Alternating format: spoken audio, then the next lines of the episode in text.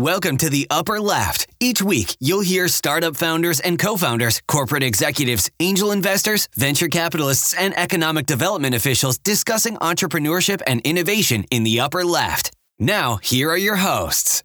Good afternoon, listeners. Lee Reeves coming to you from beautiful Seattle, Washington. You are listening to The Upper Left, a podcast about scaling entrepreneurship and innovation in the upper left. This is season two, episode number two of The Upper Left, and we have a phenomenal episode for you today. We are joined by Allie Magyar, the founder and CEO of Vancouver based Hubb.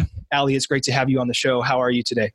I'm great. It's Friday, so it's a, a, good day of the week. Absolutely, and we were just we were just having a conversation about the beauty of Friday and you know leading up into the weekend. So I'm I'm glad you are as excited about the the weekend and Friday as as I am. So, um, well, first and foremost, thank you for for joining me on the upper left. It, it really is a pleasure to to have you. Um, I want to I want to just go ahead and kick things off because uh, you and and Hubb and uh, your phenomenal team have have been in the news recently, uh, as recently as October, um, when you raised a Series B round with participation from Five Elms Capital and uh, as well as the Oregon Venture Fund and Elevate Capital. Uh, so what I really want to do is just try and get into into your mindset right of things that you are going to have to do or things that you want to do now as uh, as you've raised this round. But before we do that i want to kind of take a step back and have you just tell us a little about your entrepreneurial journey and how you got to where you are. Sure. Well, I think as an entrepreneur, there's certain things that you don't recognize early in life that you start to recognize a little bit later as you go through your journey. And for me, being an entrepreneur has really been a lifelong experience. And I think a lot of how we encourage and treat our children as they grow up helps to encourage the types of behaviors for entrepreneurs. And for me, I was very lucky to have a dad that modeled those things for me. By the time I was in third grade, he had me building first aid kits for him in the garage for 25 cents a piece. um, so I really learned the value of hard work early and that, you know, if I wanted something, that I could work for it and I could make it happen. Um, and as I continued to grow, I ended up playing a lot of leadership roles in school in terms of class president and uh, being helped helping to organize and manage funds as a part of uh, my school and my class. And when I graduated, I really didn't know what I wanted to do. I'm not sure that any 18 year old necessarily does because you graduate high school and all of a sudden you're supposed to know what you want to do for the rest of your life. And so for me, I was pretty confused. And I went to college and I actually got a scholarship. I was uh, English and a music major. I was a concert flautist, which is so far beyond anything that I do now. um, and uh, while I was at school, I just realized that I wasn't super passionate about what I was doing and that I didn't want to spend the rest of my life not being passionate about what I was doing. So I ended up leaving college. I only went one quarter and came home. But one of my biggest hobbies was uh, show and race cars. So I'm sure everyone has seen one of the Fast and the Furious movies. So when I was about that age, the Fast and the Furious, the first movie was coming out. And because I had so much, so much of a love of street racing and cars, I ended up working with Universal to do their premieres here in the Northwest um, and started a car club and then started to produce car shows as a part of that because there wasn't an environment for all of my friends and the community to get together and really enjoy each other in Portland. Um, and so I ended up throwing one car show. I took my savings, uh, $950, and decided to rent out the Clark County Fairgrounds in Vancouver and promoted it. I hustled. You know, I think hustle and grit is one of the biggest things in regards to um, skill sets for entrepreneurs. And I got radio stations to cover it for free. I went to every mall and put flyers on cars and ended up having several hundred cars come and exhibit and 3,000 people come to the gate paying 15 bucks a piece at the point where my dad was running back and forth the Safeway trying to get money orders because we were terrified at having this much cash on a Saturday at a fairgrounds. And for me, that was the first step of saying, wow, I really can can create my future. I can do things that I love and impact other people's lives as a part of it. Um, and so one car show turned to four car shows, turned to six car shows, turned to 10 car shows over about six years. And that was my full time job. And I produced lifestyle car shows across the country, not only for cars but we also had breakdancing contests and um, beatboxing and all sorts of other. It was a lifestyle event. And so during the week, I would plan and manage and stress out way more than I should have at 21 years old. And then on the weekends, I'd fill the planes with my friends and we would go all over the country uh, and produce these shows on the weekends and then fly back on a Sunday night. So that was really from the time I was uh, 18 to 24. That was my first company was Impulse Productions, and really allowed me to cut my teeth on what it meant to be a, a solo entrepreneur and how to make a business happen and and at that time, uh, and, and, speaking of Fast and the Furious, I do remember the Fast and the, the Furious uh, series. Um, I grew up in Southern Oregon, actually, and uh, and at the time, Paul Walker's parents lived in Coos Bay, oh. uh, and I and I do remember uh, in the World newspaper uh, an article that was written by one of the uh, the journalists there in, in Coos Bay. He had taken a photo of the black Honda Civics uh, that Paul had brought to Coos Bay that weekend that he was visiting his parents. So that was kind of like, oh wow, Paul Walker, uh-huh. black Honda Civics. That was really cool. So um, now now after. Uh, after Impulse Productions, right? You you did somewhat of a pivot, right? You uh-huh. you got into uh, corporate events. Can you talk a little right. bit about that that pivot and um, what led you down that path? Yeah, you know, I think as an entrepreneur, you have to constantly be scanning the market. And oftentimes, you know, when we create a company or create a product, it's our baby. So you believe in it and you just are all for it. And I think you also have to have the ability to look and say, is this actually still a market fit? Is there an opportunity? Is the industry growing? And what should I be looking at? And for me, what I saw was although our shows continue to increase in terms of numbers, um, there was a lot of other lifestyle type events popping up. And there was a lot more when you're doing trade shows like that where the gate is dependent on if it's a nice day, because if so, people are going to go to the beach or to the lake, or if there's a prom, there's a variety of different conflicting elements that can uh, really change the course of your business. And so for me, I wanted to go into something that allowed me to take my event expertise and my desire of creating um, experiential elements to bring people together in a more sustainable and long term way. And so I decided to go work in corporate events, but I didn't have any background in corporate events. So I decided to take a job as an event manager with a company called Dynamic Events in Redmond, Washington. Um, and so I started there. And when I joined, there was about 17 people at the company. So I was joining as an event manager and through that process saw a lot of opportunity at Dynamic Events to be able to expand the business, um, focus on more strategic elements, really move more into technology because when I started there in 2004, technology was fax machines. and that's how we managed registration. It was snail mail and fax machines. And so I really saw that as an opportunity to be able to step up and start to own some of these elements. And within about 12 months, I had owned our technology division, had recreated our sales and marketing plan, and was managing the large scale events across the company. Uh, and at that point, I looked at that and said, I'm basically running this company because I saw an opportunity and I learned and I adapted and I helped to push in new ways. Um, and so I went to the owner and let her know that I was either going to leave or that she could sell me the company. But by the way, I had no money. so that was a crossroads for me. Um, and fortunately, she agreed to sell me the company. And I think there's a lot of creative ways that you can look at um, being an entrepreneur and getting your foot in the door and expanding. Because for me, I took a job as an event manager. That was at the time a $35,000 a year job, but it was an opportunity for me to get in, for me to learn something new. And then if I'm constantly looking for market opportunities and change, I can create the opportunity myself. And so, again, my dad comes into the picture because I was telling him I'm terrified to have this conversation. I have no money. What am I going to do? Um, and what I ended up negotiating was just I already knew that I had profit because of what I had booked for business and what I was controlling. And so I offered to pay her out over two years, um, offered her $50,000 for the company. And, uh, you know, over two years was able to pay that off very quickly and be able to grow that company from just myself. Because at the point where I started, I had a completely different vision and path and culture that I wanted to instill. So when I bought the company in 2006, basically everyone left and it was just me. And from 2006, when I bought the company, to about 2015, we were on the Inc. 5000 list two years in a row, and we were able to grow to almost five million dollars in revenue and over 40 employees in that time frame in a professional services organization.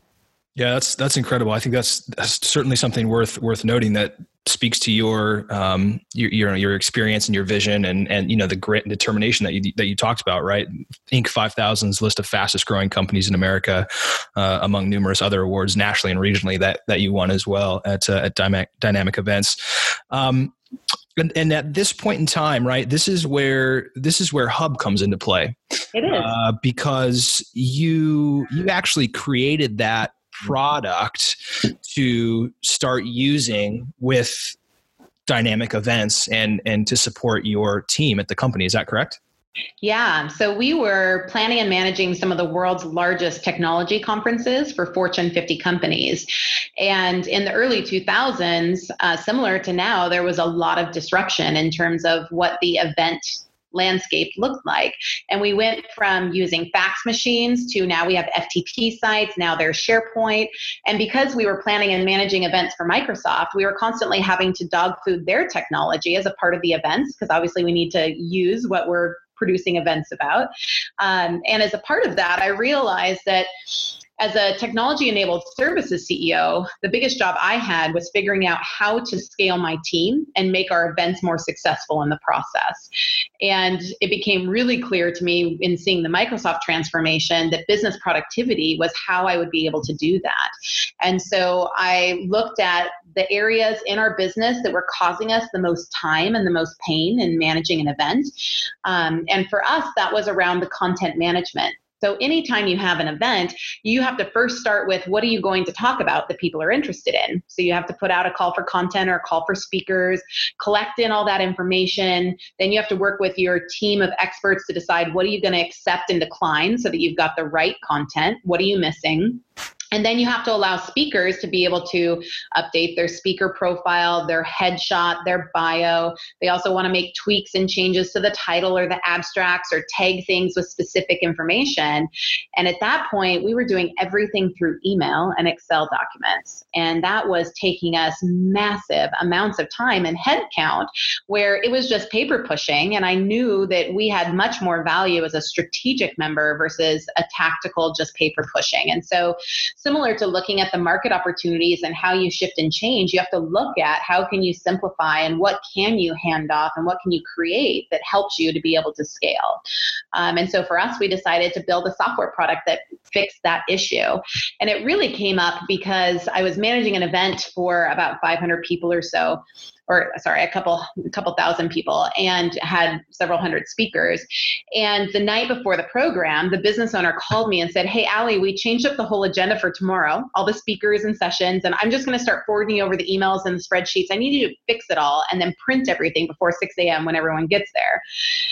And so I ran down to Microsoft's campus and I had my colleague with me, who's now CEO of Dynamic Events. And uh, we started sorting, resorting all these spreadsheets. And then finally, at two o'clock in the morning, had all of the information because he couldn't find the most recent version that he was using of the spreadsheet. And then he was sending me conflicting emails and just a massive amount of work. And then in the middle of the night, the printers started to break. And so now here I am, literally covered in ink, pulling out all the copier pieces with my colleague. And I looked at her and I said, There's got to be a better way to do this. And that was actually the creation of Hubb because immediately following that event, Jamie and I said, We're going to fix this. And we uh, worked with a consultant to tell them what our issues were and started to build our own software product. Uh, and that I think any entrepreneur that looks at a market and understands a market need and builds it for a problem they're experiencing has unique value to bring from the perspective, the use cases, the customer stories that go into building the right product the first time. So, so the product, I mean, the the, the solution really was, um, in essence, uh, built to solve a problem that you and your team were having. um, where where it gets interesting, and, and where I'd love to have you, you know, kind of expand on is, okay, Hubb solves a problem for my team, and I think that this this product can actually solve a problem for a lot of other teams. Mm-hmm. Can you talk a, a, little bit about some of the early customer development that you did uh, with Hubb and uh, what you learned from some of the early customers that you uh, started relationships with. Yeah, definitely. So when we built the product, it was about 2012 that we started to build the product. And from 2012 to 2014, we used it internally at dynamic events. And we learned a lot through that process because we ran, you know, 20, 30 events a year on the platform. So we were constantly learning and adapting and changing the software to fit our needs. And in 2015 is really when I had that epiphany moment of, we've built something of great value. There's a lot of technology entering our market right now, and I know this could be of help to others. And so I decided to bootstrap and self fund a go to market strategy in 2015. And in our first year, we had a really tiny budget. Um, so, you know, we were bootstrapping. Uh, but by the end of the year, we had gained 21 paying customers, including Microsoft, um, Intel, Atlassian, and Tableau software. So, some of the tech giants of the world that were needing the types of tools um, that we had put together and built. And a part of that is if you're in the industry and understand the vertical, you know the people um, starting locally, right? A lot of those companies are local where you could go and sit with someone and say, hey, we've created this product. What do you think? Do you taking the opportunity to actually talk with people, get their feedback, and understand their pain points? There was a lot that happened in the first year for us that opened our eyes of you know we'd been focused in corporate high tech and that was our experience. But as we started to talk to other corporate companies we realized they might have different business models or ways that they were doing things. And so for us building the platform with that agility and that flexibility in mind to meet all different types of use cases was one of the best things that we could have done in our first year was taking the opportunity to learn from others in our industry and also then gaining their trust and getting them as users as a part of our platform in the first year in market. Yeah, one of the one of the words that I, I picked up on um, as you were describing, you know that that experience with some of your early customers was was local, um, and I, I want to talk a little bit about this idea of local for a second because uh, you yourself are local, right? You are a, a Pacific Northwesterner uh, by by all means.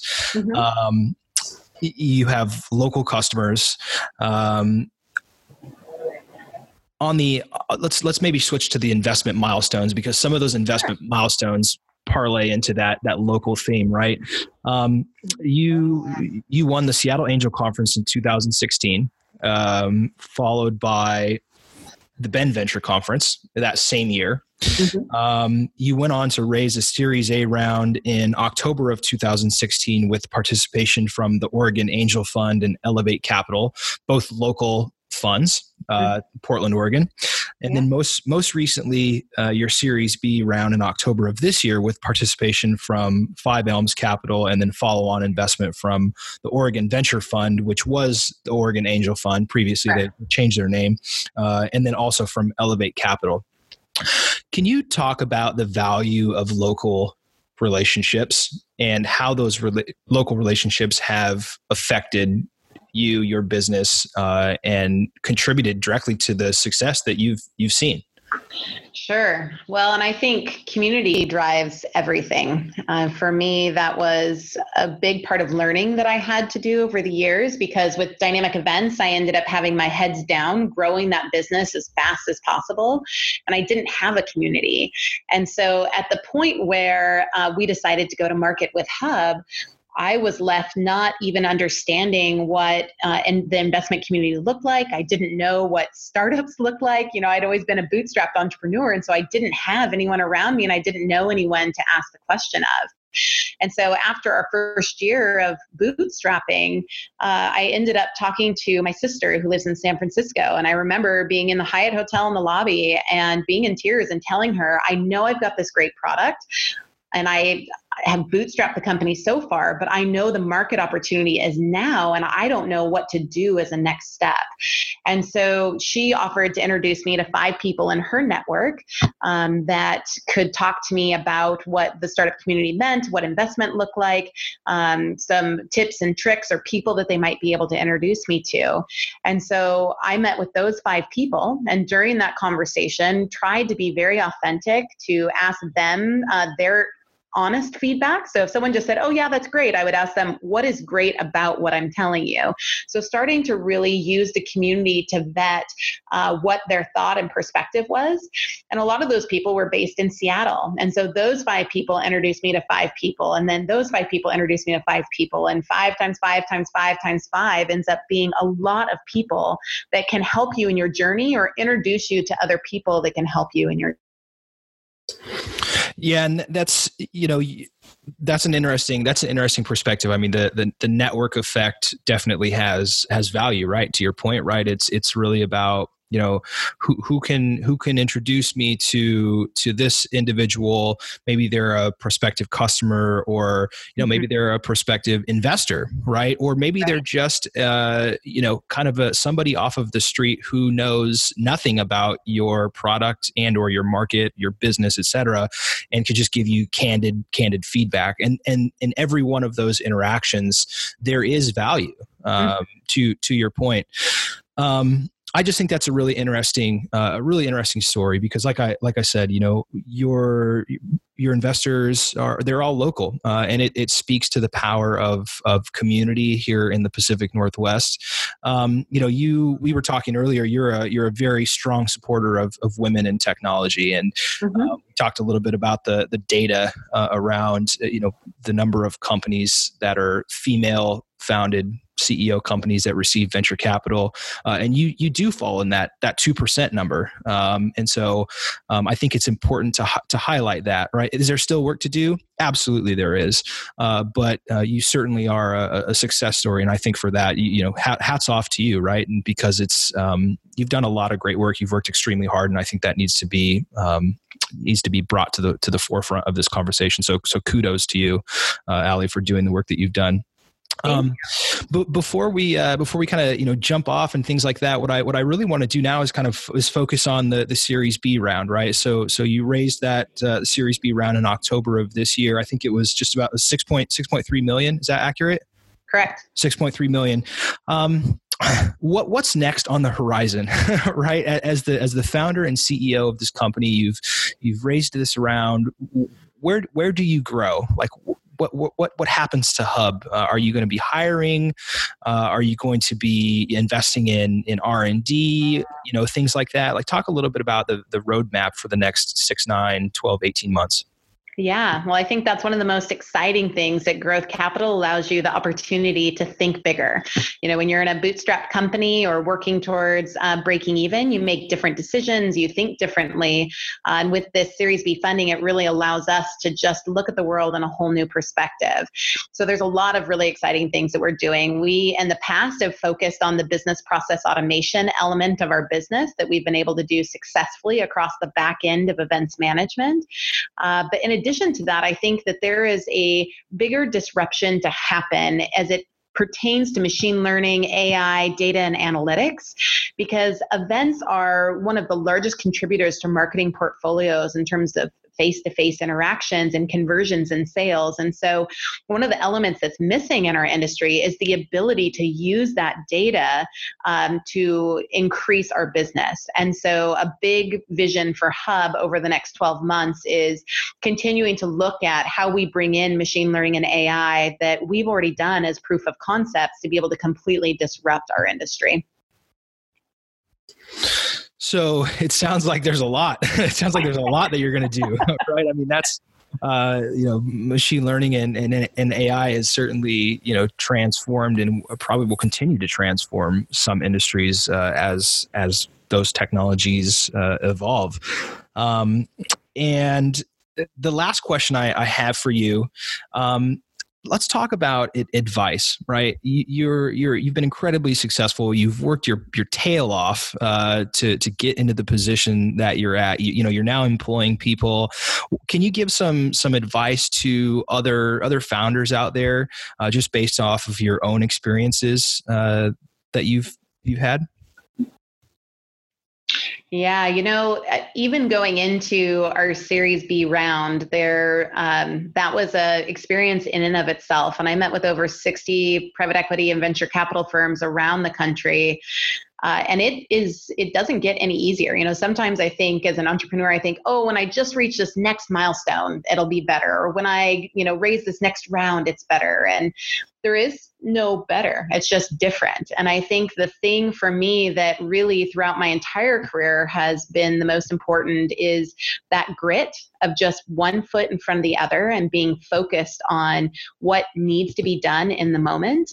And then also balancing that with understanding the market and the opportunity and being able to be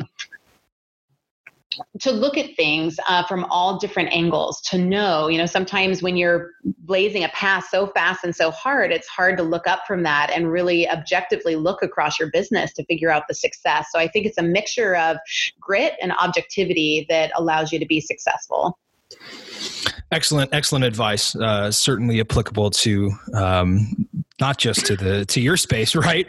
Just to life in general. I, I, mean, I think those are those are great. Those are great words. It's it's always one foot in front of the other, and you take things day by day, and um, you know, kind of inch by inch. Uh, so I think that's important. Um, it's excellent to hear your your feedback and your perspective, Allie. Um, well, look, I want to give you your your time back. I know you have a lot of things going on. Um, really, really, really appreciate you spending time with us today on uh, on the upper left. Uh, and just one, and the website is what, Allie? If if listeners want to go to the website. Yeah, it's hubb with two B's. So H U B B dot me, M E. Hubb dot me. Awesome. Again, Allie Magyar, founder and CEO of Vancouver, Washington based Hubb. Allie, it's been great to have you on the upper left today. Thank you so much for your time. Yeah, thank you very much, Lee. I appreciate it. Awesome. We'll talk to you soon. That's all for this episode of The Upper Left. If you found it valuable, please head to our Patreon site and contribute whatever amount you can to our show. Your contribution will support entrepreneurship and innovation in the upper left. Thanks for your support, and we'll see you next time on the upper left.